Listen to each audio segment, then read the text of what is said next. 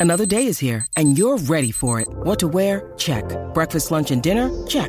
Planning for what's next and how to save for it? That's where Bank of America can help. For your financial to-dos, Bank of America has experts ready to help get you closer to your goals. Get started at one of our local financial centers or 24-7 in our mobile banking app. Find a location near you at bankofamerica.com slash talk to us. What would you like the power to do? Mobile banking requires downloading the app and is only available for select devices. Message and data rates may apply. Bank of America and a member FDIC. When you need mealtime inspiration, it's worth shopping Kroger, where you'll find over 30,000 mouthwatering choices that excite your inner foodie. And no matter what tasty choice you make, you'll enjoy our everyday low prices, plus extra ways to save, like digital coupons worth over $600 each week. You can also save up to $1 off per gallon at the pump with fuel points. More savings and more inspiring flavors make shopping Kroger worth it every time. Kroger, fresh for everyone. Fuel restrictions apply.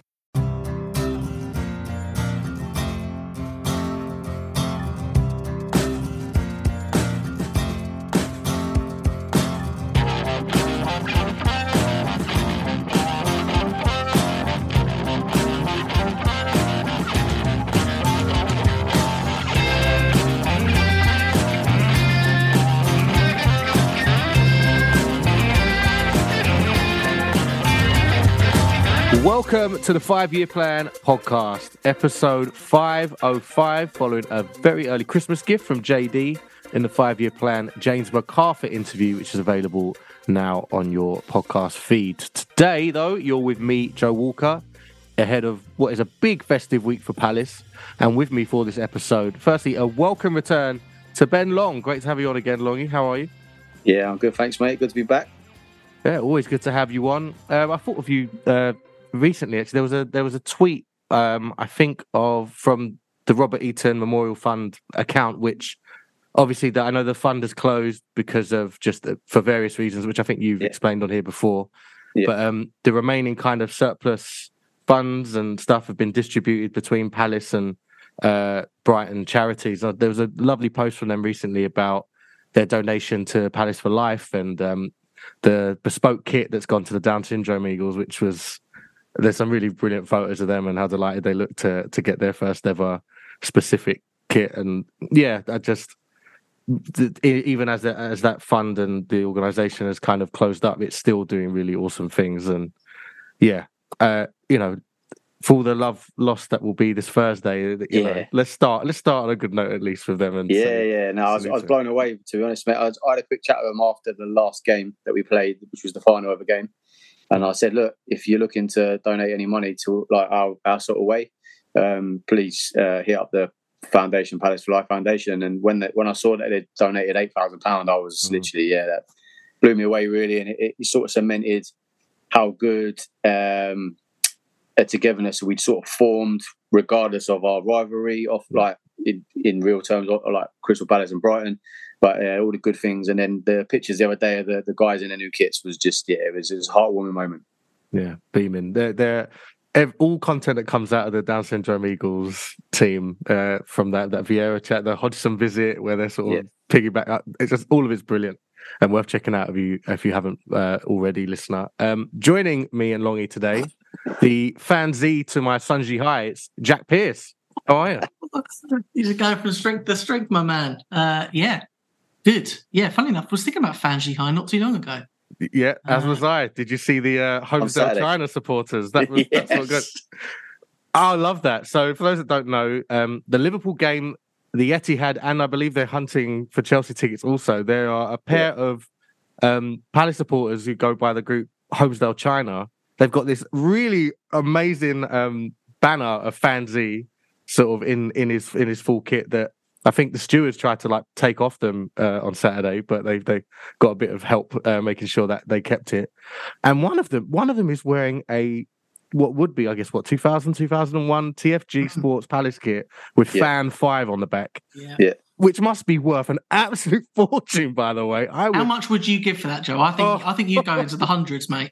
Yeah, I'd start, I'd start selling computers and laptops and phones. I think to to to get that. That oh my goodness, I, I'm in awe of them, and uh, it's that that opener there is a tribute to them. I think because yeah, Great shout. My, my uh, as a as a as a child, one of the biggest claims to Palace I ever had was that um, my best friend's dad sold Fanji, or more more likely Fanji's representative, a car. Right. Before he signed, and that was the most exciting thing. When you're ten, that was about as That's good as magical. it gets. Yeah, that was amazing. I think he hit up Beckenham Mitsubishi, and that was uh, nice. big news. Big news back in the day. But yeah, yeah. What, great shout, Sun Sun Jihai, who went on to probably have the better career in English football. Yeah, but Fan was, seems was, to be the one that represents the biggest well, was, cult icon for Palace. Yeah, I think Sun Jihai went sort of left again within six months and then came back to England when he was ready, I guess. Mm. But Fan Fan gave it a good shift.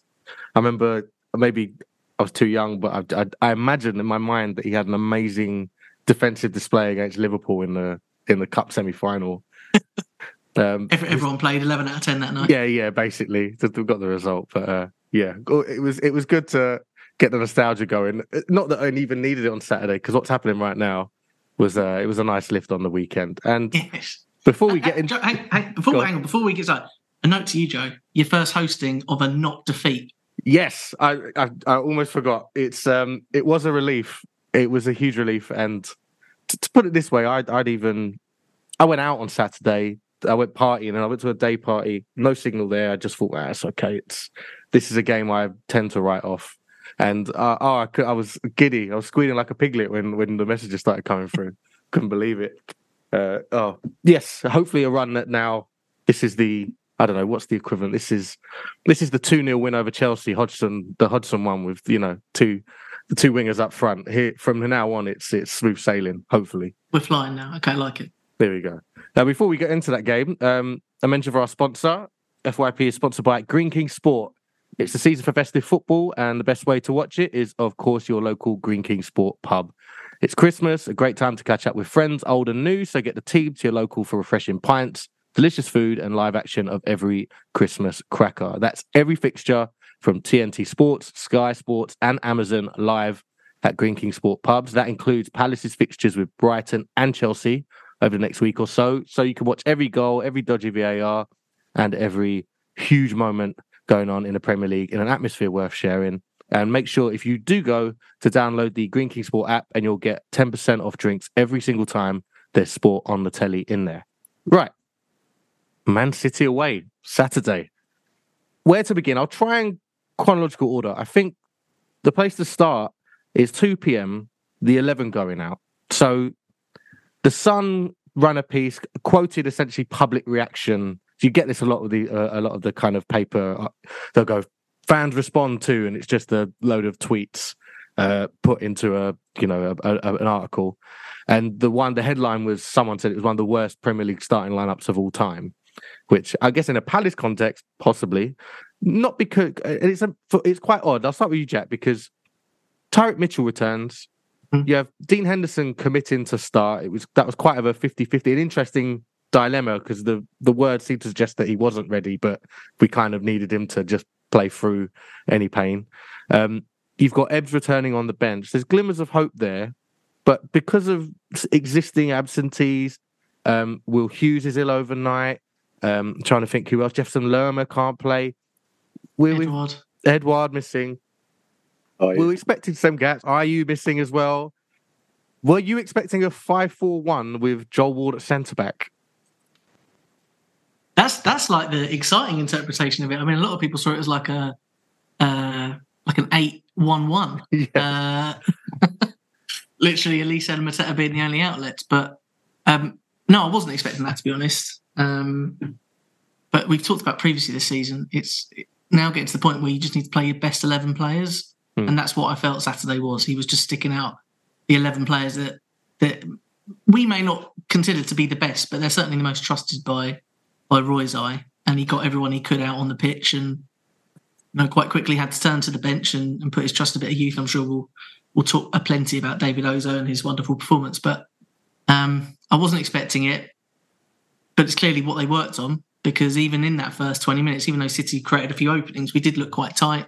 The back five, or certainly the back three, looked quite well um, oiled and, and, they were working well together. But um, City will always create chances. They'll create chances against the best teams in Europe, let alone an injury ravaged Palace. So, yeah, it was interesting, and um, I think we need to give credit to Roy Ray and Paddy for the the work they put in in that week, and, and clearly built upon the Liverpool performance, even if the result wasn't what they wanted.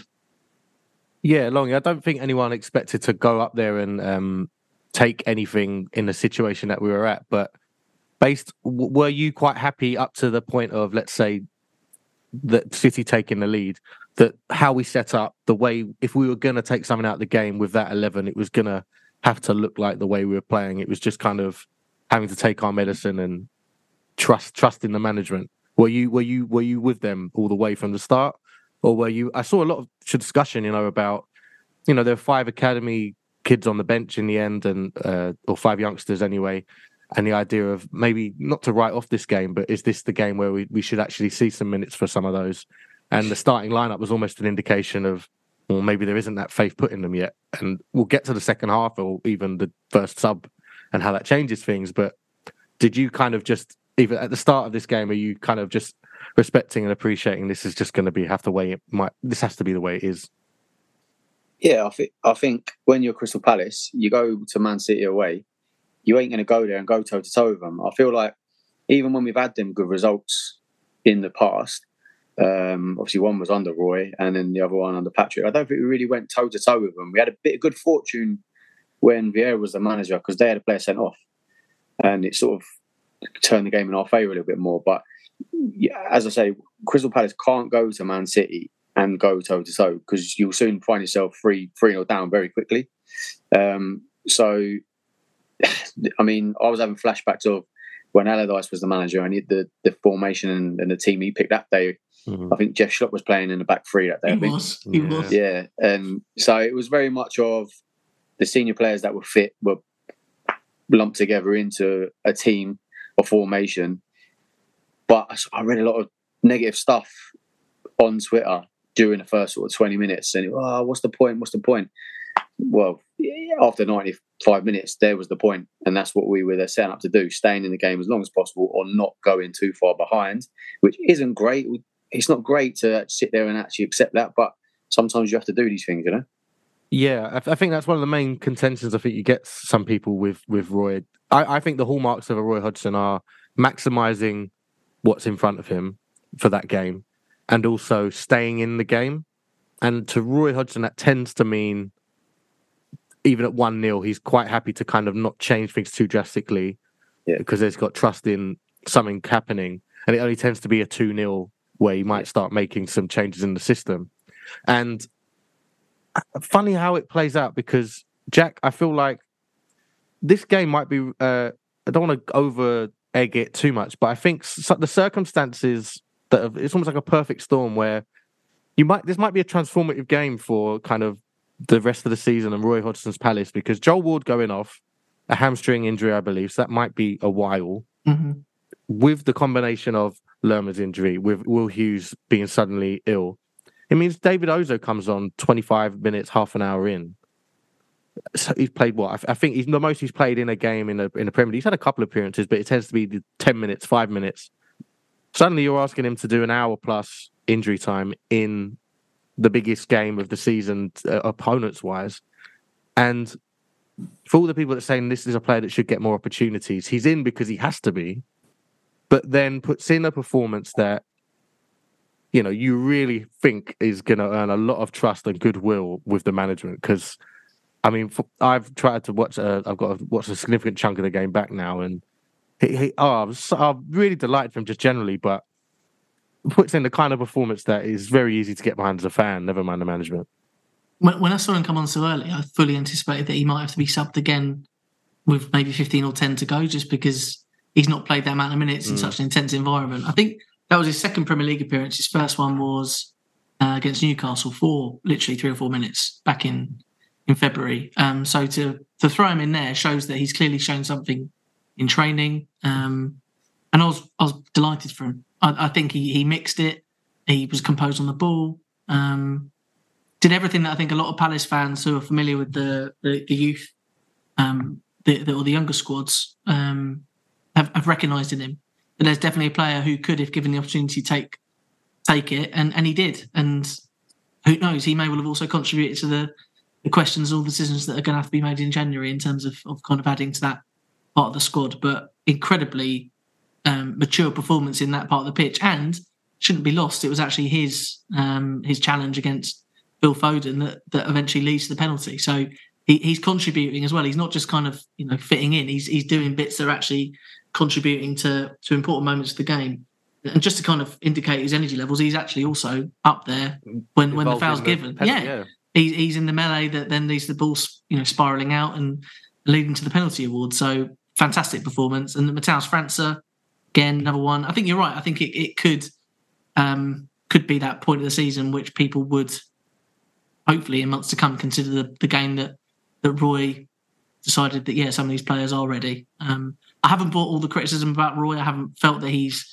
We, have talked previously. I was uh, after the Bournemouth game. I was frustrated that França didn't get 10, 15 minutes there, but you still have to trust the manager's judgment. And he clearly felt that França could come in and impact that last 15 once we got that that goal back from Mateta. And we'll come on to Jean Philippe as well, He was another positive.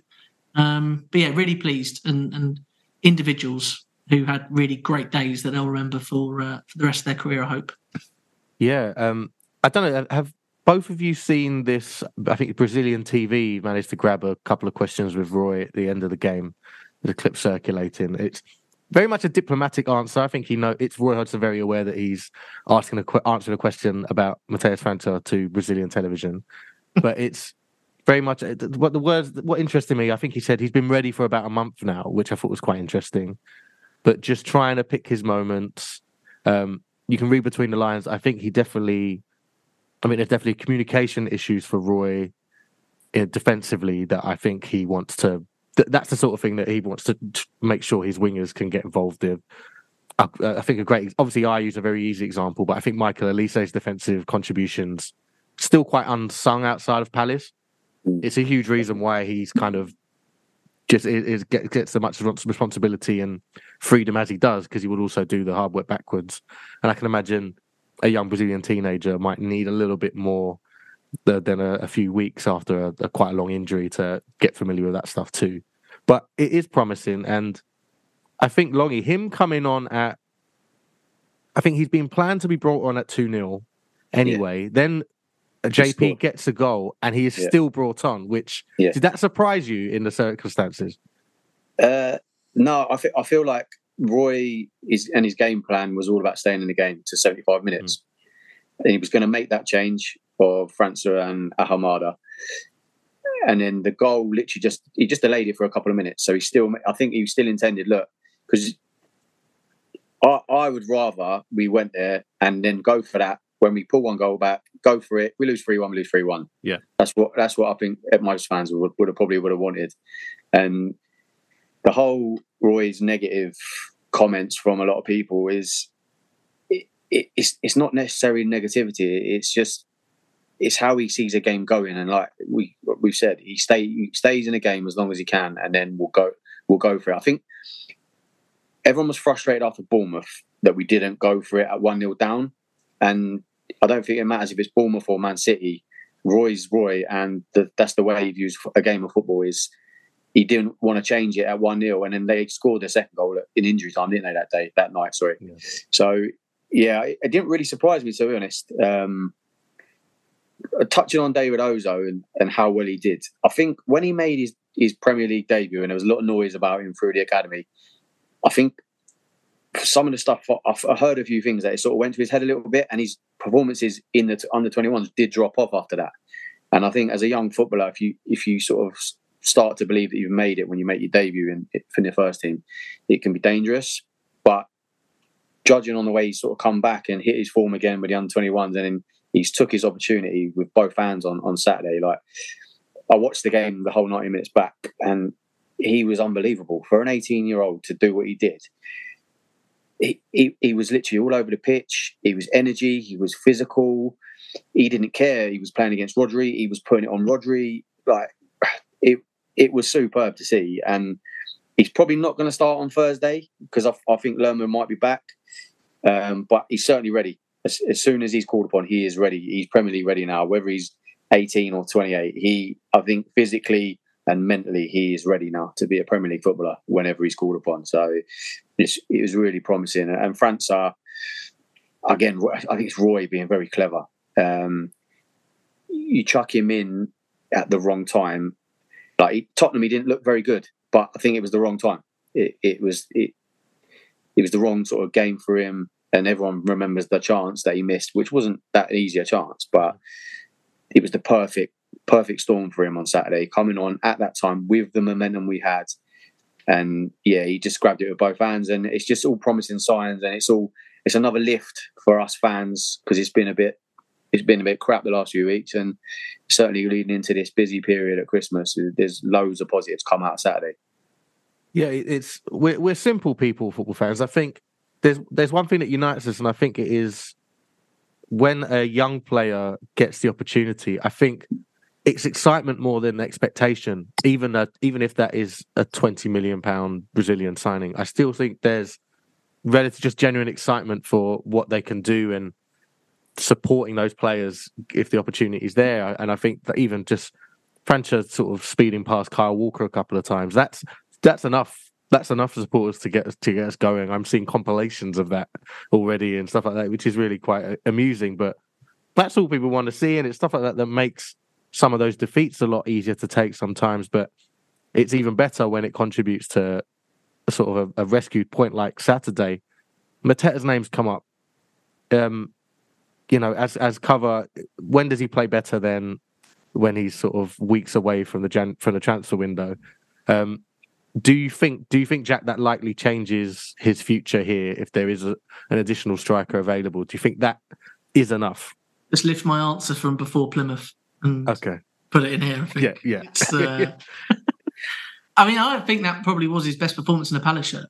Um, given given the job he was asked to do, um, that lone furrow is no harder than against Man City, whose centre backs are as technically gifted as as anyone centre half. So he really had a hard task. But to keep going, I, we, I, we on this podcast have often talked about him physically and how sometimes he looks like he's he's labouring after 10, 15 minutes, but to still be right at it, um, going into the 95th, 96th minute, um, all credit to him, he was great. But what another thing we've also said with him, what he does best is bring the chaos, and that penalty comes about oh yeah from causing chaos. That is not a phase of football that either manager is training. That is all caused by him being as chaotic as possible, leading to the throw in, winning the ball back from Bernardo Silva, and then getting in the way of Phil Foden. And and that is um, as clear a penalty as you'll see. So yeah, I was delighted for him. I don't know what it means for him moving forward. I wonder if he's got a clever agent who just plays kind of roulette in terms of which German club he's going to link with with right. him a couple of weeks ahead of the transfer window. But if he, if he plays like that, you, you can't argue that he hasn't got a place in this Palace squad. The, the, the sad truth is we've not seen a performance at that level since maybe his cameo against Wolves, which was what three months ago. So you know you need it more regularly than that from from JP. But in terms of Saturday, no complaints here. I thought he was absolutely excellent. Two and two now. Two and two. Could have been three and two. Were... Why did he not fancy? Well, maybe there's a conversation we had about the penalty. But did he? Did he have to go off? Did the trainer have to come on for him or something? What? Why? Why wasn't he taking the penalty? And then Ebbs, who's actually been our penalty taker, was also on the pitch. But it's still yeah. Michael Olise, so I, I, don't know. It went in. That's all I really care it, about. It but... went in. There was there was a video that's just following the sort of the lead up to the penalty, and you've got Olise and Ebbs having a quite a long chat by the penalty spot. França kind of steps in and leans in as if to say, "Anything going? I'll, I'll, I'll give it a go," and then sort of quietly backs away. Respect to be respected. To yeah. be respected. Yeah, yeah. I, you know, that's that's what you want from your forward players, as long as they're not doing what was it the Benteke against Bournemouth, where you're sort of wrestling it off each other and all that stuff. But um, uh, you met, another thing with Mateta, I, I I don't know how accurate it is. I, I know that certainly with possession stats in football and touches, a touch statistically constitutes as you controlling it and then making a pass. Um, but I saw something that said Mateta had four, I think it was four touches in their attacking third of uh, Palace's pitch. So one of those you imagine is the goal. One of those is winning the ball back. One of those is possibly the, the foul for the penalty. And maybe the other one is in the first half with Ederson, the Ederson incident, which has was not in Sky's highlights. Was not a match of the. I think was it a match of the day in the end. It was a match of the day. Yeah. Yeah, and it's uh, you know on another day, a couple of podcasts I've listened to this morning, sort of wider uh, football ones. are sort of asking the question why why wasn't that why wasn't that a red card? I'm not saying it was an obvious situation, but Longy, were you were, when you saw that, were you thinking, oh, another game, another ground? This th- th- we're, we're up against ten men here. Yeah, I, I, was still I was still reeling from the from the Ayew second yellow card from oh, the week before. Yeah. And I was still angry when I saw that challenge, and I was like, "That's a red card every week." If it's the, if Dean Henderson's doing that, he's gay, he's walking, and yeah, it was one of those. It was probably borderline. He's going away from goal and all that sort of thing. However, if it was Dean Henderson, he's getting sent off. I don't care what anyone says. Mm-hmm. So it, it was Manchester Red as well. oh, 100%. 100%. So it, it was one of those. I think we can feel aggrieved. However, we can uh, not not as badly as the yeah. the Liverpool turn of events and the, the goings on in that game. It weren't as obviously as against us as that. But yeah, it, it was certainly. I'm adamant if it was Dean Henderson, he would he would have walked for that. Yeah, I think um, if um, if Paul Tierney gives that as a red, I don't think the VAR overturns it. If Paul Tierney no. gives that as a yellow, the VAR doesn't overturn it. I think yeah. it's all about the on pitch interpretation of that one. Definitely. Yeah. Um, and Longy's point about the touch is probably what does dissuade Paul Tierney from from issuing the red there. Um, I don't know. I, I saw it back quite quickly after it happened, and I did think if, albeit not at the Etihad, if that had been anywhere, but a Palace goalkeeper sent off for that, mm. I'd be absolutely furious. So I don't know. I, I'm probably a bit more. I understand why it wasn't, but as long as he says if that had been in that game at the other end, I think Dean Henderson might be walking and Remi Matthews coming on for the second week in a row getting his gloves worn. Yeah. Um, on the goalkeeper, I think we should just take a moment for Dean Henderson. Premier League debut for Palace. Really, you know, I would say it still kind of felt like his debut full stop because what was it, 10, 15, 20 minutes at that Old Trafford game and he went off after sort of pulling up on a goal kick. Uh, Match today laughed at him for pulling up with cramp because, and I, I'd understand goalies with cramps quite they, they tried thing. to, but Shay Given co- quickly corrected him. And Was like, no, no, no, no, no. Yeah, goalkeeper union. He weren't having any of it. That's in fully. Henderson and, said. He, but, and speaking of debuts, I thought Shay Given on Match of the Day. That's one of the best debuts on Match of the Day I've seen for a long time. Yeah, he's a that legend. Was brilliant. That was quality. Yeah, he was. Sorry, ex- it, he was excellent. so, uh, Henderson himself said, I, I, don't know whether he was joking or not, tongue in cheek. He said, oh, I had some tight socks on. The socks were a bit too tight. But, but, you know, given how some of these true socks and the fact some of the wingers cut the holes in the back, you think, well, maybe. But credit to him, you know, obviously had been injured for a while, and all the talk prior to the game was that probably is probably wouldn't be put in if if others were available. But looking around, going, can you can can you just come in a couple of days earlier than you would like to a game? A, a footballer's never going to say no, I can't play. And I think Henderson put himself forward in the end, but it, giving the circumstances, because I, I would seeing the you, you're wincing every time he's going down, thinking, "Oh no, is he stretched?" That that save from the I think Bernardo Silva one, where where he does stay down for a little bit, you do think, you know, if he if there is an existing if the if the injury hasn't fully healed, that looks like a sort of fall, the sort of stretch, the sort of spring that could recur uh, an existing problem. But he was another one of many highlights on the day. I mean, it's it's a it's been a, a, strange time for him at Palace so far, but that that that sets him well on his way to just be in favour of absolutely everybody, right? Yeah, for, uh, for me, it, it, it indicates the the quality the guy's got, and and probably again highlights why, despite many fans questioning why that money was spent on him, why that money was spent on him. Because I think if Dean Henderson's not in goal on Saturday, we don't get back in that game. So with, with that considered, it's um, it's it's added quality to the squad. That save was outstanding. What's even better about that save is the way the ball ricochets across the penalty area. He's not set, and uh, and the way Bernardo Silva hits a ball means it's in double quick time, and it's a great save. So, um, really pleased for, for Dean Henderson. I think he, you know, said in that same interview about his socks that that's his first Premier League start for 12 months. So that'll mean a lot for him. And as Selzy said in the post match, time after time, with Roy and, and with Dean Kiely as goalkeeping coach, possession is nine tenths of the law. So it's a big, big day for him. And um, unsure what the situation with Sam Johnstone is, but even if Sam Johnstone's back in the next few weeks, depending on what Dean Henderson does this Thursday against Brighton and then against Chelsea after Christmas, um, it, it, could be Dean Henderson's number one jersey to lose now. do you not think uh, that's uh, something else uh, at the other end of the pitch? I'm still thinking. Ebbs comes on what the last five minutes or so prior to injury time, and suddenly you're looking and going, yeah, we had quite a lot of youngsters on the bench on the weekend, but you know the issues that we were having in terms of, in terms of turning games around or trying to win games from the bench over this winter that we've had and the absentees we've had certainly in forward areas. Suddenly you're kind of looking ahead and going, right, Ebbs is coming up to probably ready to start very soon again. França is now coming on and making enough of an impact to you'd hope trust put some trust in the manager.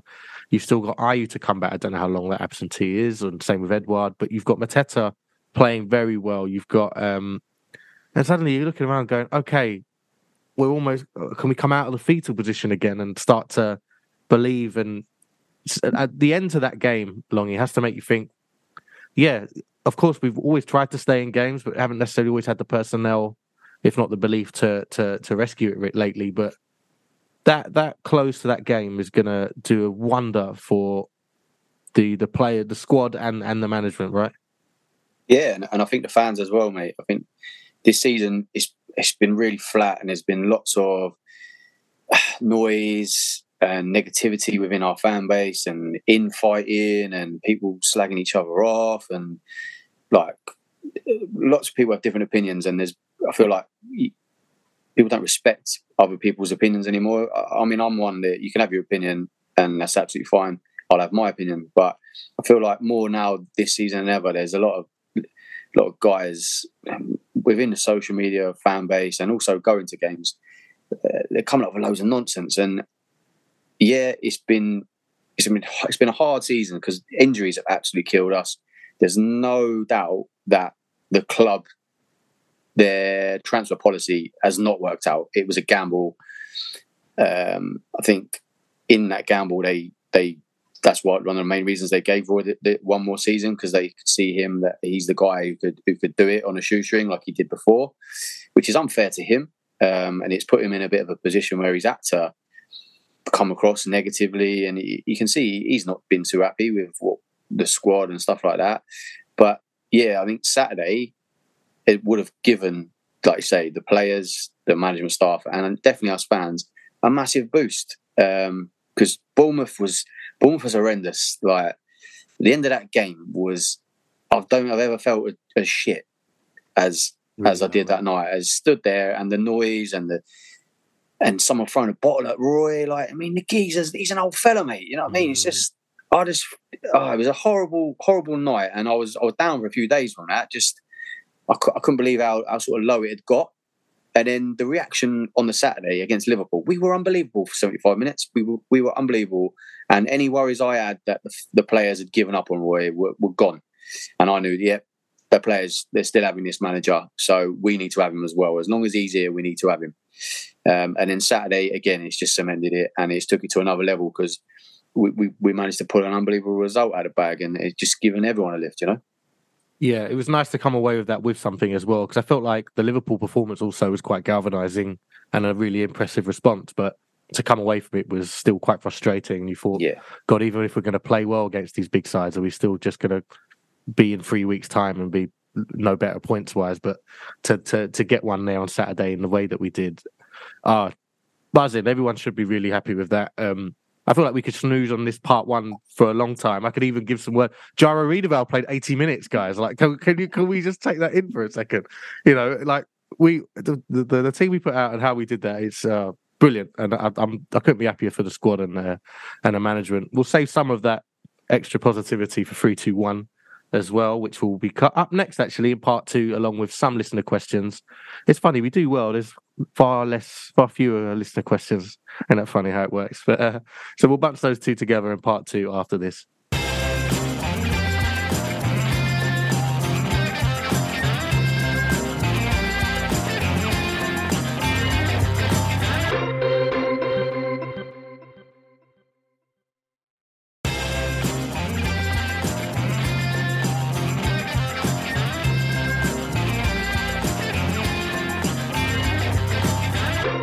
Welcome back. It's part two of the Five Year Plan podcast, sponsored by Greene King Sport, where football is more than a game. It's let's let's go into three, two, one. Then, uh, for those that don't know, each of us bring forward someone or something that we think is deemed of praiseworthy and, and holding up a little higher than everything else from the previous week of Palace. And then between us, we attribute three, two, or one point to them, and they go into our official chart table, which JD has locked away somewhere. Um, funny enough, the of the listener questions that we've had, two of them were very, very similar. One was Ian Corley saying, Has being knocked off the top of the 3 2 1 league table galvanized Mateta to start contributing again? and Lee Garrett has also said, Is the pod as excited as I am at the prospect of JP in his rightful position at the top of the 3 2 1 league? I mean, he hasn't, he, he got knocked off for what, a couple of weeks, two, three weeks? But Jack, Jack, I, I, don't know who. I'm not. I'm not suggesting you're going to put him at the top, but you know, he's, he's, he's he might be in the mixer today. He's in the mixer for sure, isn't he? I mean, I might have to have an awkward conversation here because I'm pretty sure I bet my mortgage he wouldn't get another point this season. so, uh, but yeah, I'm gonna I'm gonna put him forward. I thought, as I said, I thought that was his best performance in the Palace shirt. Um, thought he was absolutely exceptional and just has this knack of just turning up, as you say, at this time of year. Just recall him uh, the the new year of of Vieira's first season going into the Norwich game and uh, then t- scoring the winner at the Den.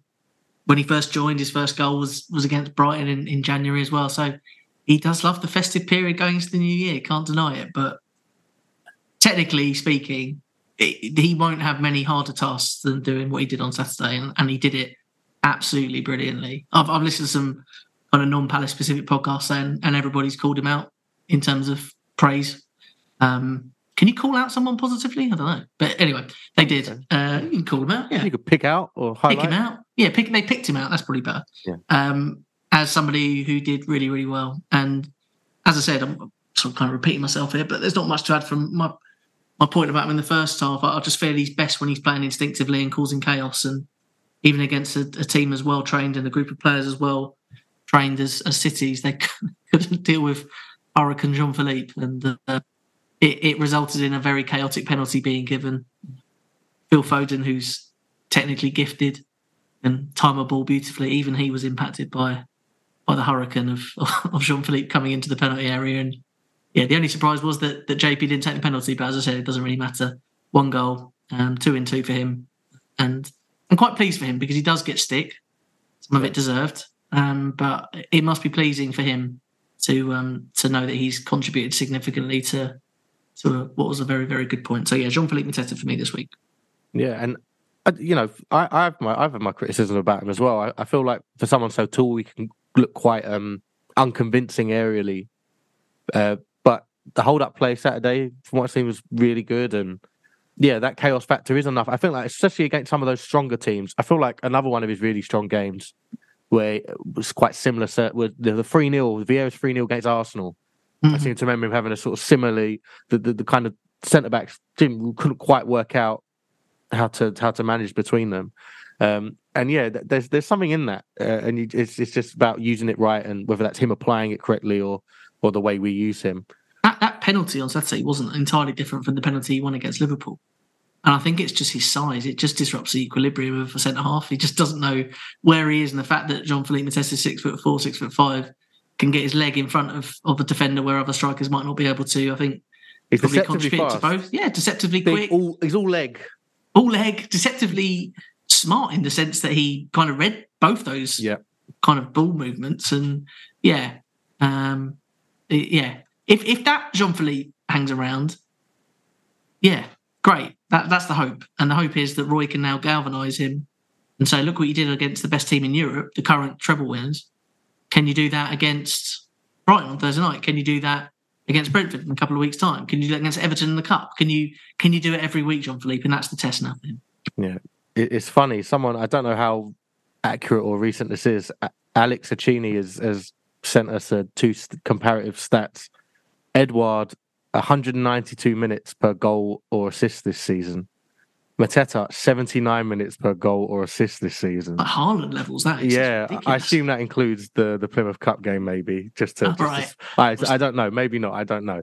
But um, Longy, uh, the way things are, I think second, the second choice striker is quite difficult for a team of our level because we're never doing well. And I, I presume that the, the reserve or whoever's backup thinks well, I should be getting games here because you know we're not we're not winning every week. And for someone who's kind of been in that position quite a lot of his time at Palace, despite everything, despite the links away, if he's desperate to kick out, kick down the door and leave, he doesn't necessarily sh- kick up a fuss publicly, does he? He seems to just get on with it and enjoy his football. And when called upon, you're still going to get the odd performance like this.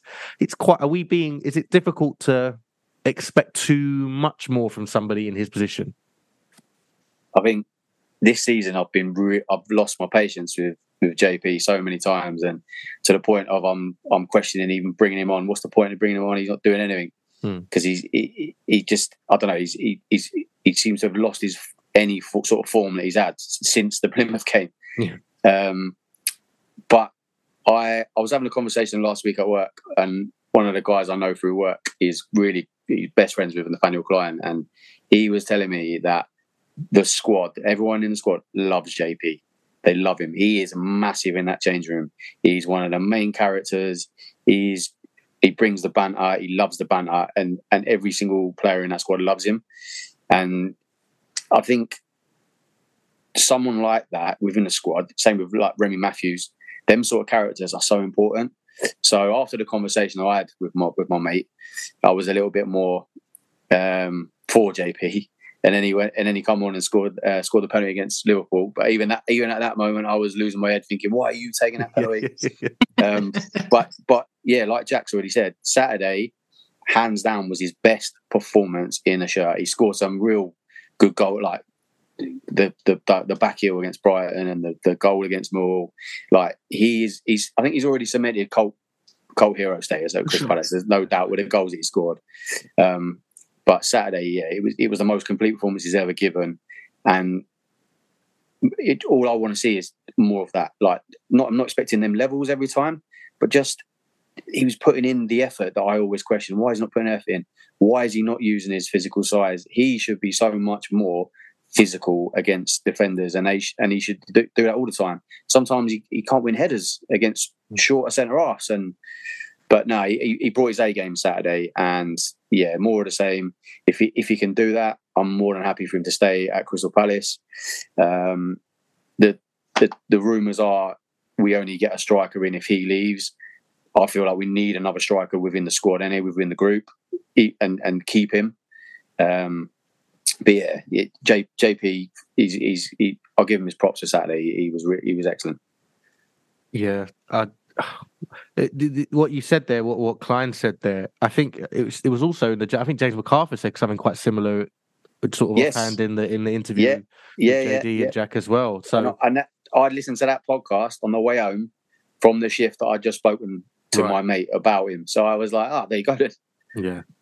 So. You couldn't help but not to spoil for anyone that hasn't listened, but that that run of Barry No when Nick Pope makes that amazing save last season, and yeah, he's still walking in straight being like, my time will come, and, and what happens? He scores probably the most important goal of last season home to Leicester. So yeah. the guy backs himself, and I, I, think I recall Ebbs and Mark Guéhi doing a piece for some Premier League productions or someone earlier in the season, and both of them just start cracking up at the mere mention of JP. And football it's focus, just it was was it football focus, and they, yeah, they just yeah. loved it. They just loved talking about him. Um, the fact he came into pre-season or at one point last season with a completely shaven head, not told anyone, and just yeah, no explanation. You know, they love it. So yeah, I'm pleased because he, as as as as long as just said, clearly a great character. He's got a lot of love from the other players. So if the other players are backing him, the fans should still. And if he puts in performances like Saturday, it's going to be hard not to because it, it really was a, a very very good Premier League strikers performance, let alone Jean-Philippe Mateta. Thursday night. If Thursday night, if, there's, if he backed on Thursday, it could be. Yeah, it could be a good one. Could be statue time. statue time. everything yeah. Longy, everything Longy just said though, but when Longy was saying about you know how, how you feel about him, you just know that within months of him going, whenever that might be, if that's January or summer or a couple of years time, how quickly we're going to be longing for JP to be back. Ah, dear, that guy, what he had in him, you know, could yeah. really do with JP off the bench or something like that. You know, when he's scoring in the Champions League. yeah, yeah, exactly. yeah, you know, that's the right. fear with these guys. You lose Indeed. a trick. Indeed. Yeah. Um, so we've got JP up for three, two, one. Ben Long, what have you got in mind? Who have you got in mind? I am going to go Dean Henderson. Um, again, I was touched on it earlier. There's been a lot of negative noise this season from a lot of our fan base. Why are we spending this money on a goalkeeper? We need this, we need that. I know for a fact that the signing of Dean Henderson made no effect on what we were going to spend on any striker. Um, if if the striker, if the deal we could have done for a striker was available, we'd have done that and still done Dean Henderson. Twenty million pound or fifteen million pound raise rising to twenty million pound for a twenty six year old potentially world class goalkeeper is a no brainer for me. Whether we had Sam Johnstone at the club or not, Sam Johnstone was going to leave Crystal Palace. He was homesick in the summer, and it, I, I think he fell in love with Crystal Palace. That run of games where he, he won the number one shirt, and then he got told he was number one by Roy in the summer. I think, and then just the love he got, he got his own song, Mad Quick. He fell in love with Crystal Palace and decided he didn't want to leave anymore. However, he's what 30 years old so he's four years older than dean henderson anyway it, the, the deal was a no-brainer and the negative noise about it all just didn't it it was confounded because he got injured after 20 minutes in the cup game. And then all of a sudden he's this injury prone goalkeeper. And again it's why do we do it? Why do we do it? Saturday shows you why we spent the money on him. He was unbelievable. The the the full the, the full stretch save was one for the photo album but there was numerous saves in that game w- w- which were world class, and the confidence that you could see he was giving the defence. When you're playing in defence, if your goalie is unreal behind you, you are so much more confident. And I, I could just see it watching the highlights back and watching the game back. I felt like the defenders were so relaxed giving the ball. They it just seemed to up their confidence levels a few percent, which they don't really need anyway because our centre are two of the best in the league. But yeah, I think I think his his whole contribution to the game, keeping us in the game with his saves. Um, some I saw some negative comments about his distribution, but he's not fully fit. Clearly, I mean he's been training for two weeks, but people don't understand that goalkeepers do need to have some sort of match fitness in them um, with regards to the distribution but yeah, he, he, I thought he was unbelievable, and he silenced a lot of his doubters on the on the weekend, and people questioning why we paid the money. And I know it's only one game, but for me, I think Selzy said it on the post match pod. He will go on to either make a lot of appearances for Crystal Palace, or we will make money on that guy because he will be going to a top top club, and, he, and he's going to be he'll be England's one, number one one day as well. So. Yeah, I, I think my favourite of the lot even though it might be one he's more expected to save. I really enjoyed that Alvarez, the save from Alvarez, where he gets yeah. down low pretty quick. I don't think Alvarez can do much more of that header. So to get it down low and pick a corner, and it, it the reflexes, the reflexes were not uh, rusty. Certainly, um, I was surprised. I thought I, I did think, oh, maybe the because because of the reports prior to the game, I thought maybe he'll have someone else taking the goal kicks, possibly. Yeah, but um, but uh, that didn't come to pass, and yeah, I, I think when a new goalkeeper comes in it's it's a bit rough, is it, Jack, to expect sort of um, magic and big, huge saves immediately. I remember Guaita coming in, and because Speroni was such a kind of there's so many highlights uh, of his time at Palace. It's someone Guaita when you're looking for a new kind of permanent number one, you're thinking, right, are you going to pull out some some magic stops here? And he was actually just quite steady and dependable. It was a different kind of goalkeeping sort of reliance. But Henderson's coming and uh, already this early is going. No, no, no. I, I, I will save you points as well as kind of just putting some trust in you, um, which, given the timing of the Johnstone injury, is very helpful right now, right? Yeah, I mean, first thing I think about him is is how confident he is. He's he's a very confident guy, trusting his own ability, and and yeah, that that's very evident. But you need that as a goalkeeper. You need to back yourself, particularly when you're going somewhere like the Etihad. Um, as long as he says 26, um, has played a lot of league football across a number of different uh, managers, across a number of different formations. But you know, I totally agree with Longy in that you know Joachim Andersen and Mark Guéhi will be enjoying having um, you know good quality goalkeeper behind them. But how many goalkeepers are going to have their league debut behind Mark Guéhi and Joachim Andersen? Like that, that's a good back centre back duo to go. I know it's a three on Saturday, but you know, that, that part of the squad is very, very strong. And as Selzy said in the post match pod, in terms of goalkeeper department, that is, if both are fit, that is European levels. That is that's top quality um, recruitment. And I've heard similar to Longy in terms of that deal. That deal did not get in the way of of other business. We did not sacrifice signing the next hot striker, the next big thing to come. That that did not happen. That money was almost from like the savings of saving for a rainy day, and that deal was too good to ignore. So, you know, whatever happens with Sam Johnstone moving forward, and, and there are still murmurings that other clubs are still, despite Sam Johnstone signing that contract, looking at Johnstone in January. Newcastle are without a number one goalkeeper at the moment, and Sam Johnstone's been playing at a very high level. But I was so assured by Dean Henderson's performance on Saturday. I, I'm really quite comfortable with whichever one of them is starting. But as, as I said in the first part, I think Selzy's point that he's talked about previously in terms of Vicente and Sam Johnstone um, in the positions nine tenths of the law, I, I think that is probably true now. And um, and Roy won't want to mix around with his goalkeepers. You, have seen it. You see, you know, and we see it when when Brighton come on on on Thursday. You know, a lot obviously the focus is on Arsenal in terms of David Raya and Aaron Ramsdale, but Brighton have been pissing around with their goalkeepers this season, and that um, is it Bart Verbruggen, the, the yeah. Dutch guy they've got. Like, I don't think he's particularly benefited from being in one week and out the next week. And of the two goalkeepers they've got, I think Jason Steele's been by far their better goalkeeper, but for, for some whatever reason they're they're kind of mixing and matching. So I don't think I'd expect Roy to do that. I think he'll stick with one of them.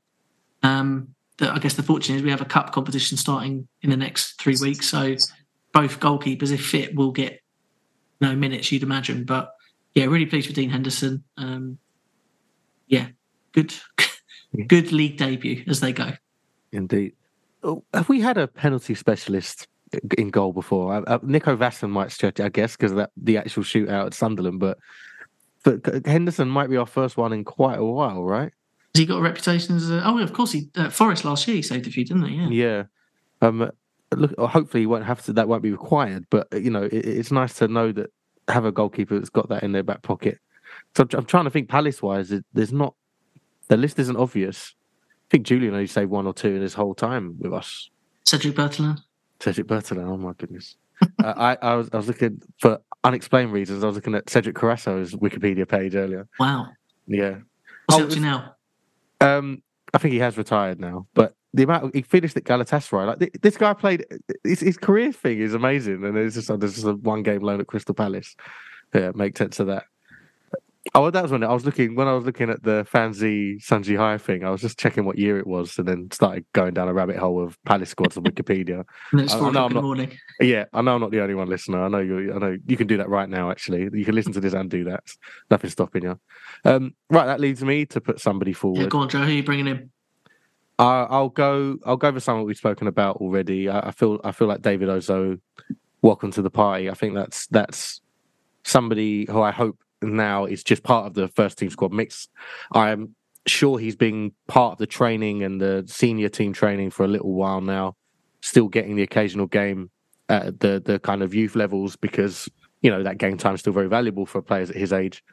But there's a performance. There's a there's a an opportunity that was grabbed with both hands.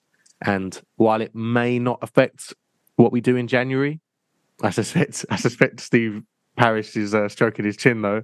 Um, it is nice to it's nice to have another academy product that we can look to now. Not not out of hope even, but just there's a level there that can that can get us through some games and maybe get some games over the line between now and the end of the season. Which at 18 years old at the Premier League level uh, there's something that Selzy says quite a lot uh, around kind of Roy being a bit hesitant with with throwing youngsters in, and it's essentially to be you've got to be 18, 19 and already be among the sort of hundred best players in your position in the world to to get regular minutes in the Premier League.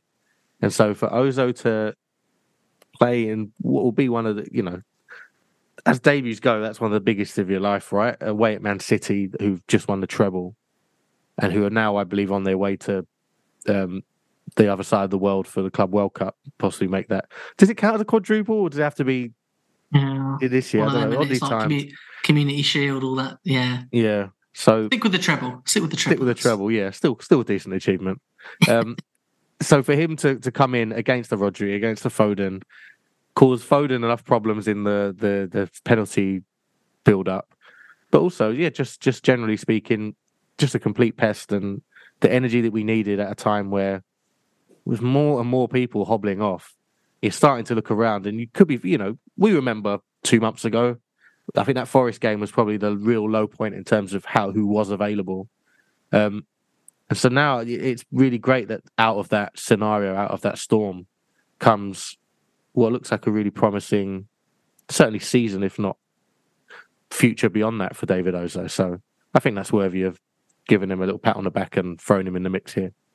There's not much more to say about David Ozoh because I think we covered it in the first part and you just added to it there, Joe. But I think for me, the, the key thing with with his entry into the game kind of goes beyond the game in terms of Roy taking a number of the the youngsters with the first team last week, yeah. then taking them to Manchester. So Tyre Adamarola, Adamola, Ola, Adebomi, David Ozoh, and Sean Grehan, all training with the first team last week, as well as Franco Umeh. Like that's five players that have come into the first team squad.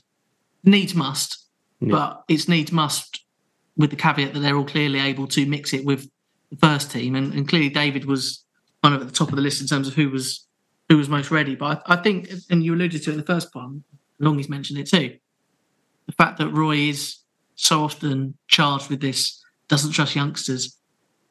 Well, he's kind of had his hand forced in this instance, but I, I've never believed that. I've always felt that if there was an opportunity to give a youngster who was ready to to get minutes, he will give it to them. And I think we'll we'll be adding David Ozoh's name. But come the end of this season, we'll be talking about David Ozoh's um, kind of implementation to the first team squad, like we talked about Roy's use of Aaron Wan-Bissaka and, and Tyrick Mitchell. Yeah, and, and, and, it's great. I don't think he'll be wearing 52 next season, put no, it that way. No. No.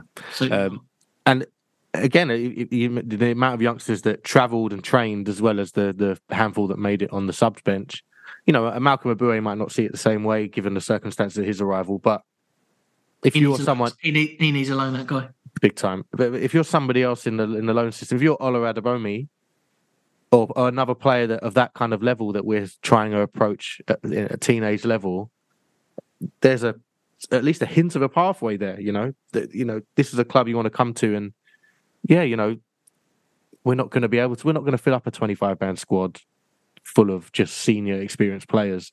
We're going to need to call upon people at some point in the year. This is always, especially the winter. A club of Palace's size, I feel like we have an injury crisis every winter, at least every other season, and it's it's. I think we just have to. It's something we just have to cope with. This season, I think it's been worse than some of the others recently, but it means you are gonna. There are glimmers of hope here for which at Premier League level, there's not many Premier League clubs that are gonna offer that for players. They'll they'll just do the square peg stuff and and so I, I think long term there's there's there's hope there for for more David Ozohs for more more first team appearances and you mentioned the the cup game Jack I think that that Everton Thursday night you might I think will be see very I think that, I think we'll see a lot more of that I think it'd be very interesting to see what lineup comes out on that um okay so we've got there JP Mateta looking to retain regain his crown from Jefferson Lerma. You've got Dean Henderson, who I believe will be yeah that will be his first point to the season here, and the same David Ozoh, two here I think are going to get their first points. Who who takes the maximum? Do we think? Well, talking of first entries of the season, I, I think we should let Longy allocate the points given it's his first appearance of yeah the season. Go on. The way the way I see the three two one there with the three we picked, I see Dean Henderson could arguably say he was one of the reasons we got a point because he won us the point with, with keeping us in the game. Um, I'd say JP his best performance um, for the club. I think we all agree with that would be in second place, and then we don't want to get too carried away with David Ozoh, so we'll give him the one point this week, and I expect to see a few more points this season for him um, when he gets a few more appearances. I'm more than happy with that. Are you, Jack? Yeah, yeah, absolutely. Brilliant. There we go. Um, I'll be interested to see an update on the table and where that does where that does leave JP Mateta. I think my mortgage might be safe. I think yeah. I think he might just be missing out. Yeah, you're cutting it fine. I think you've just, yeah, yeah. just won't be making by... won't be making those assertions again. Ridiculous. Mm. Yeah, what's this I'm seeing in the Zoom chat here? Your envelope will be in the post. Okay, that's that's interesting, Jack. I saw that. Um, I said I'd put the listener questions in amongst three two one here, I think there's literally one question left um, that we haven't covered, and and even then, I think we kind of have. Alanti Herons has said incredible fight from the lads in the last two fixtures. That's all for Roy, no? Which I think we kind of mentioned in passing, but maybe we kind of need to go to again, given some of the accusations that were thrown around, some of the frustrations after that Bournemouth game, especially. Um, the Liverpool game obviously wasn't a one-off, and with our backs to the wall, perhaps it does suit us to play a Man City, a Liverpool, a Chelsea, relatively speaking, but to also get points out of those games. I think we know a well-organised Roy Hodgson side can frustrate teams. I think to still get points out of those with the players that we've had missing, yeah, if they if they're not interested, if they're kind of looking, oh, you know, if, if they weren't interested, if they didn't think, if they thought Roy's race was done as Palace manager, and there's talk in the dressing room of uh, someone else having been spoken to, or reading the paper and going, oh yeah, you you you know your numbers up, Roy. I don't think we'd have seen those two performances. I think there's far too much respect given to him there, and I think that should reassure everybody for not just the rest of the season and the rest of his time here at the club, but certainly this festive period, which I think after the Bournemouth result, especially in that run of games, the the Lutons, the the Evertons, and and that game, suddenly the fear of where a point's going to come from. There's there's nothing to say we're going to go pick nine points up now, but it's still there's a little bit more confidence, there's a little bit more reassurance in. There's at least going to be a minimum level set here by what we have got available. And you've got to give some credit to Roy for that if, if you haven't already, right? I'll vote Longy on that one. Yeah, well, I think the the problem. I mean, there was a lot of upset when we when we when we sacked Vieira, and because I don't think any of us wanted it to happen. Because we, I think most people loved having Patrick Vieira as our manager. He, yeah. he just seemed to fit the club, got the club, um, and it, we'll always have that that great season. But for me, watching the games, and I know it was a tough run where, but we we hadn't won for a long time, and I did see, I was looking at the players and I was thinking some of them are not necessarily aren't having him, but I mean, look, Eb, Ebbs weren't even getting in the team, mm. and then literally Roy comes in and then he becomes a world beater and gets back in the England squad. It's just like that's what I was worried about after the Bournemouth game was that are we in that situation now with Roy? Other players having but yeah, the last two games have showed, and the comments that um, some players have said, they've quoted the manager, and and listening to that James McArthur podcast, the way he talks about Roy, Roy, it's just like the guy is so highly respected. I don't, I can't see him losing the dressing room. I really can't. Um, and I think we we we as fans have, have, have, we've got to get behind the guy.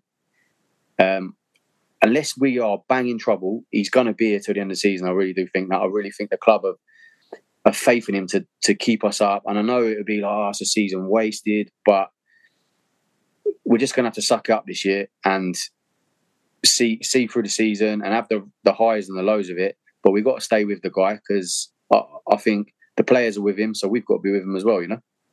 Yeah. The only thing I'll add, Joe, is, is in seven days, Roy went from being interviewed post match Liverpool talking about his love for the game is is disappearing quickly and everything associated with the PG MOL. Seven days later, he's he's laughing like a schoolboy at equalising the last minute the Etihad. Yeah. So, you know, there, there's the turnaround in football. And as you said at the start of it, you know, football fans are simple souls enough. To be honest, I think probably football players and football managers are probably the same in that really the result dictates the mood. And and if you can go and get a point in such a fashion. I can imagine, yeah, he enjoyed that first glass of red on Saturday night. I, I bloody hope he did anyway. I was just going to say, I think it would have been a, a, celebratory glass rather than a commiserated bottle, as, it, yeah, as, as, yeah, yeah. as he mentioned. A savoured sip. Yeah. Yes. Yeah. Um, so yeah, from well done, Roy. Yeah, yeah deserves uh, at least a shout after the last week or so. Um, which leads us nicely into Thursday night. We'll get into that in part three after this.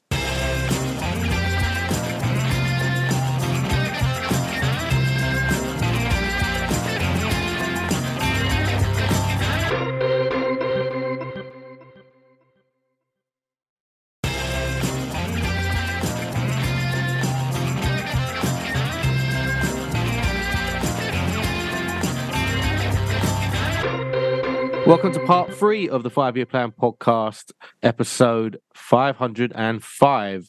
We're just a couple of days away from hosting Brighton Hove Albion. You know, always a massive game, always a game that I you Full know, name privileges there, Joe. Full name privileges for the opposition there. Yeah, yeah, why not? Just just this one time, and Polite, polite. it's it's always a fixture I sort of quake my boots for, no matter how informed we are, um, or you know something even worse if we're horrendously out of form. I rarely look to this game and think, well, this will be the one that turns it around for us.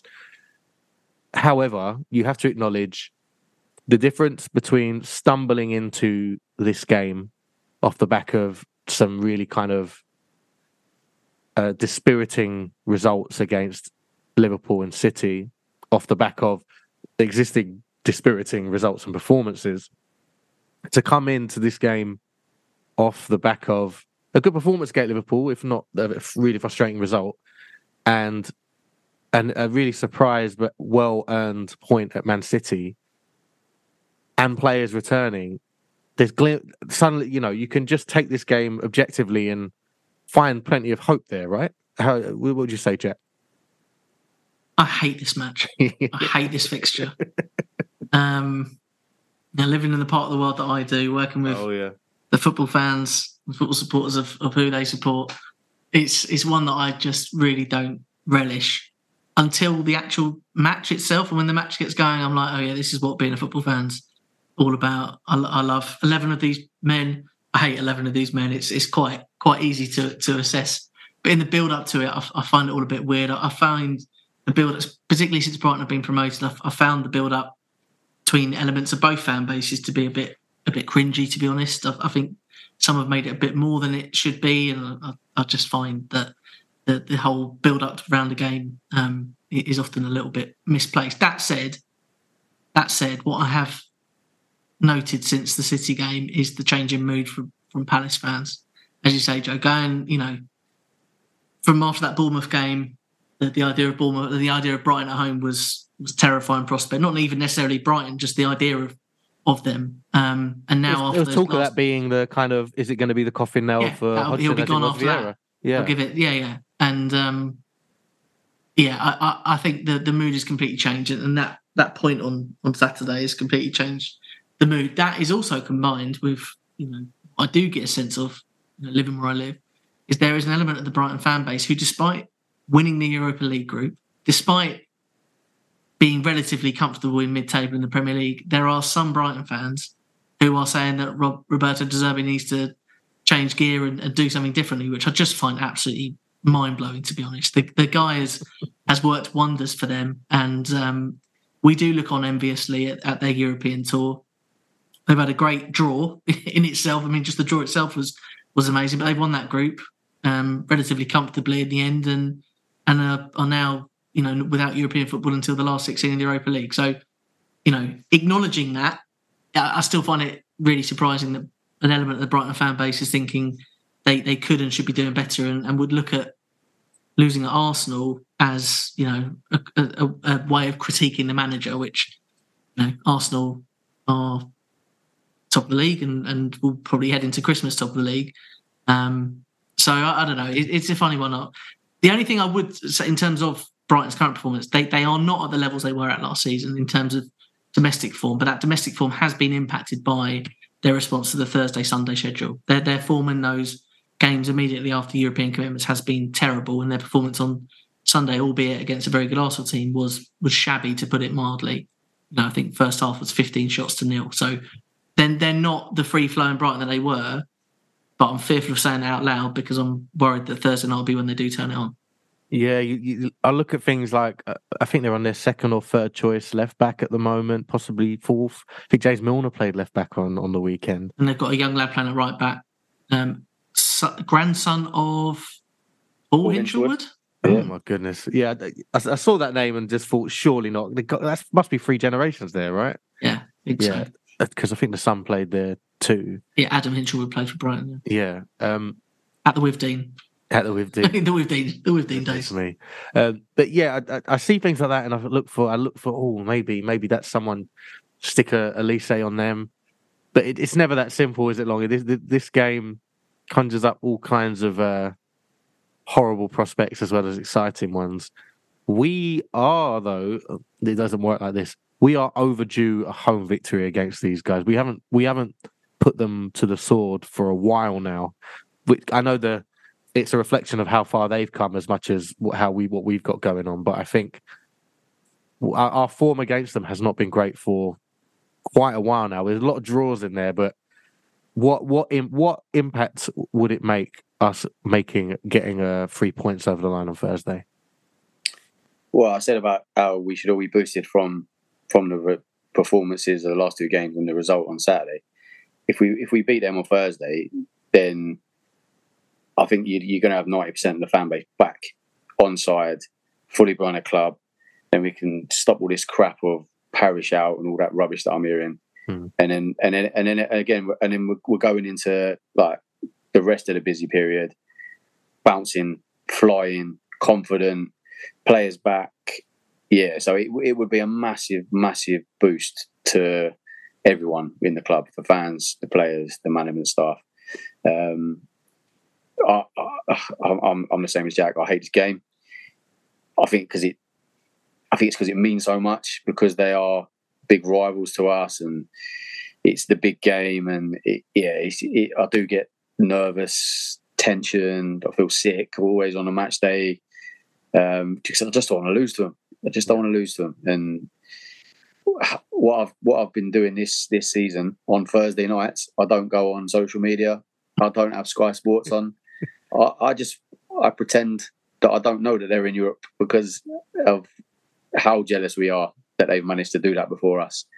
Um, but one thing does get my goat is is people comparing us and them all the time. It's, it's too it's chalk and cheese. It's different locations. They've been able to build a stadium in a location brand new. They've got an owner who, who will pump money in till the day he dies, probably, and, right, and he doesn't right care. Off, yeah. Yeah, exactly. It's, it's, it's totally different um, scenarios, and I just hate seeing people going, "Oh, why why can't we do what they're doing?" and and their whole scouting system. Fair play to them. Fair play to them. It, it, they're doing really well. Um, part of me is hoping that they they um, go down the same route as Southampton. They're selling all the best players, and it catches up with them one day. Um, but yeah, like I, I, hate these games, the build up to them. But when we do win them, there's there's no better feeling. Like when when did we beat them last time? Was it just before lockdown? I think it was. Was it the Ayew lockdown? The yeah, yeah. The, that that was uh, yeah, that was brilliant. The, the, feeling, and we'll always have the playoff semi final, which they will never have a, a, big game like that over us. At, at Selhurst, though, I think it's 2018, Roy's first season, 3 yeah, 2. 3 2, yeah. And we were oh, all, all in the first half, we were hanging on desperately. Yeah, we were hanging on. Remember Glenn think... Murray air kicking from about two yards out. And then the one before that, I think is, is Bruno. yeah, yeah, putting Bruno in the stand with his arse. Lewis Dunk sent uh, off. Lewis Dunk sent off after five minutes. Oh my God, what a take for that again. Yeah, a long time ago. That's, yeah, yeah. that's how, that's how long it goes back for the 11 years. Games. That's yeah for home for home victories. It's not great. I mean, away wise, I think I've also forgotten. You've got the Ayew one, but you've also got the Benteke in the last minute, which uh, ah uh, yeah, lock, lockdown which, football. Which don't may... talk about lockdown football much. no. except that one. Except yeah, we've, yeah, except that we've named both touch, goals. Yeah, two exactly. touches in their in their penalty box in the whole game we won. Yeah, that might be the last time we beat them. I'm just thinking. I'm trying to. Uh, the... Yeah, I think you're right. Yeah, it will be. Yeah, it must be. Yeah, two draws. Conor Gallagher, two goals. Yeah, against them. Yeah. And then I'd actually forgotten about last year's home game, and that was the keeper dropping it on James Tomkins' foot, and he put it in. Yep. Yes. So that was the end. Could... That was the end for him at Brighton, wasn't it? No, yeah, the beginning of the end. Yeah, yeah, yeah, yeah. I do. I'm, I'm, I'm intrigued to see who we have available to us because it could be that we really go from famine to feast quite quickly here. We yeah. could have a number of key players returning. Um, you know, Longy's mentioned Jefferson Lerma likely to come back in. Ebbs should be fit to start. Michael Olise fit and firing. Um, yeah, it, it's exciting. If if we if if if yeah if we get a couple of players back and the starting eleven looks a bit stronger, then it'll be a proper good game. And I think I think Roy will get them going. If if he's able to get them going against challenges like Liverpool and City, I think he'll he'll know how to how to get them ready for for this week. And we'll see what we'll see what comes. It could either be a great Christmas or a bit of a dire one.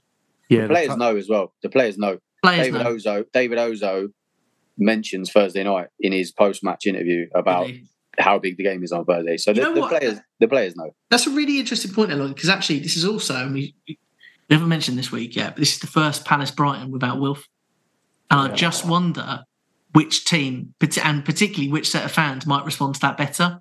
because Brighton fans love having Wilf to go at, and he typically would drive their atmosphere Yeah. in the away end or at the Amex because of whatever he did. And without having that panto villain, tis the season after all. Who will get them going? That that will be quite an interesting dynamic shift for them because it's been so easy for them to hang their hat on, and um, who knows? It might be us crying out for Wilf with ten minutes to go, saying any chance. But I, I do wonder whether that might actually impact the uh, the kind of Brighton focus because he has been such an easy target for them for the last decade or so. I think if they're looking for omens, they're probably quietly happy that Joel Ward is going to miss the game because his Ah, yes. legendary unbeaten record Yes. is uh, going to remain because he won't be playing by the looks of it. But um, yeah, this is the, the timing of the fixture, the last game before Christmas.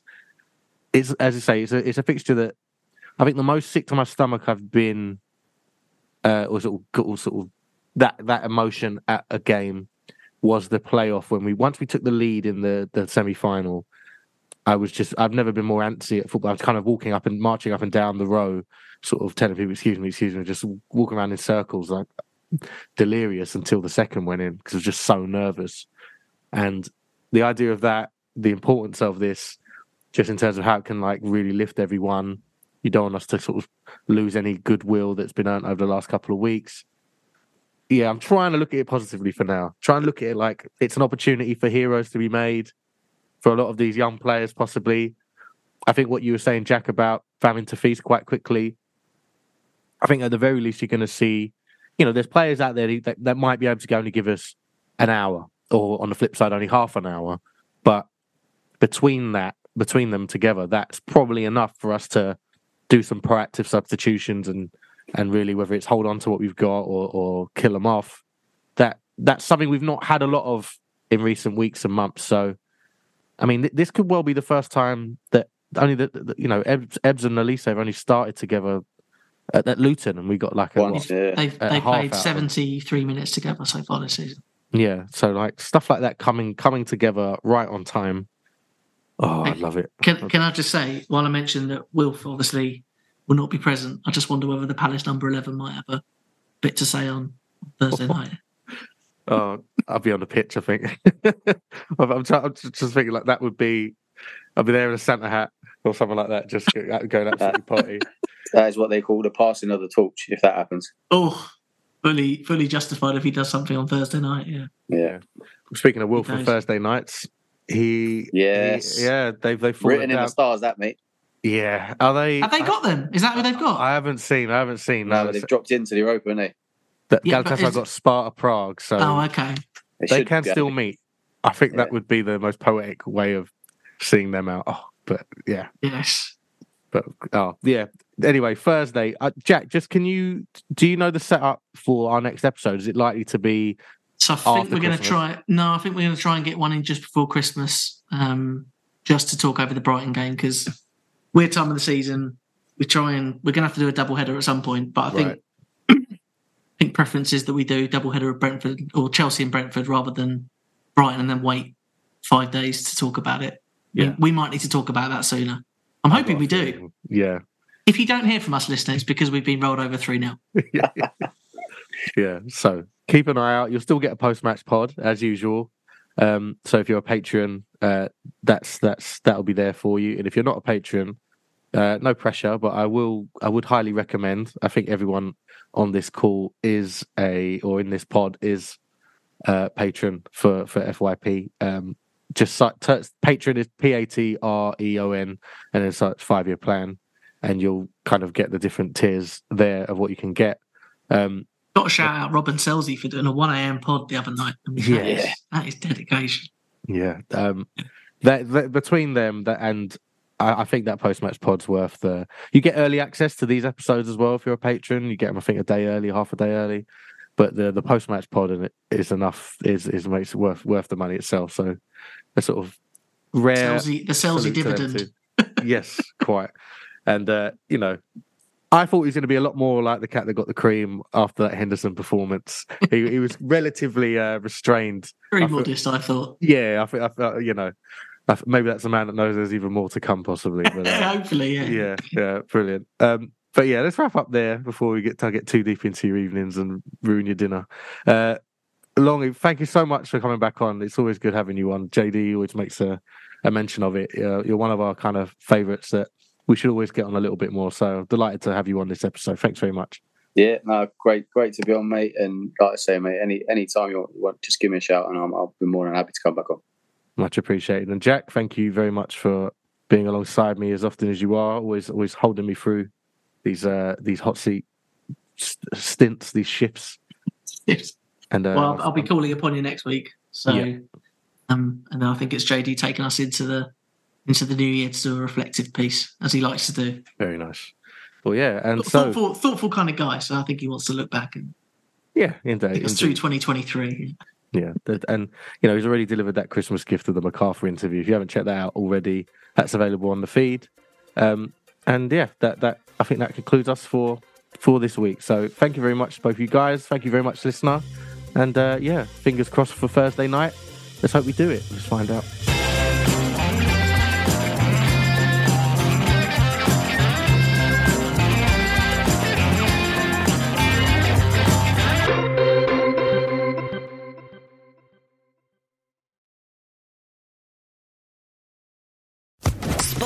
Podcast Network.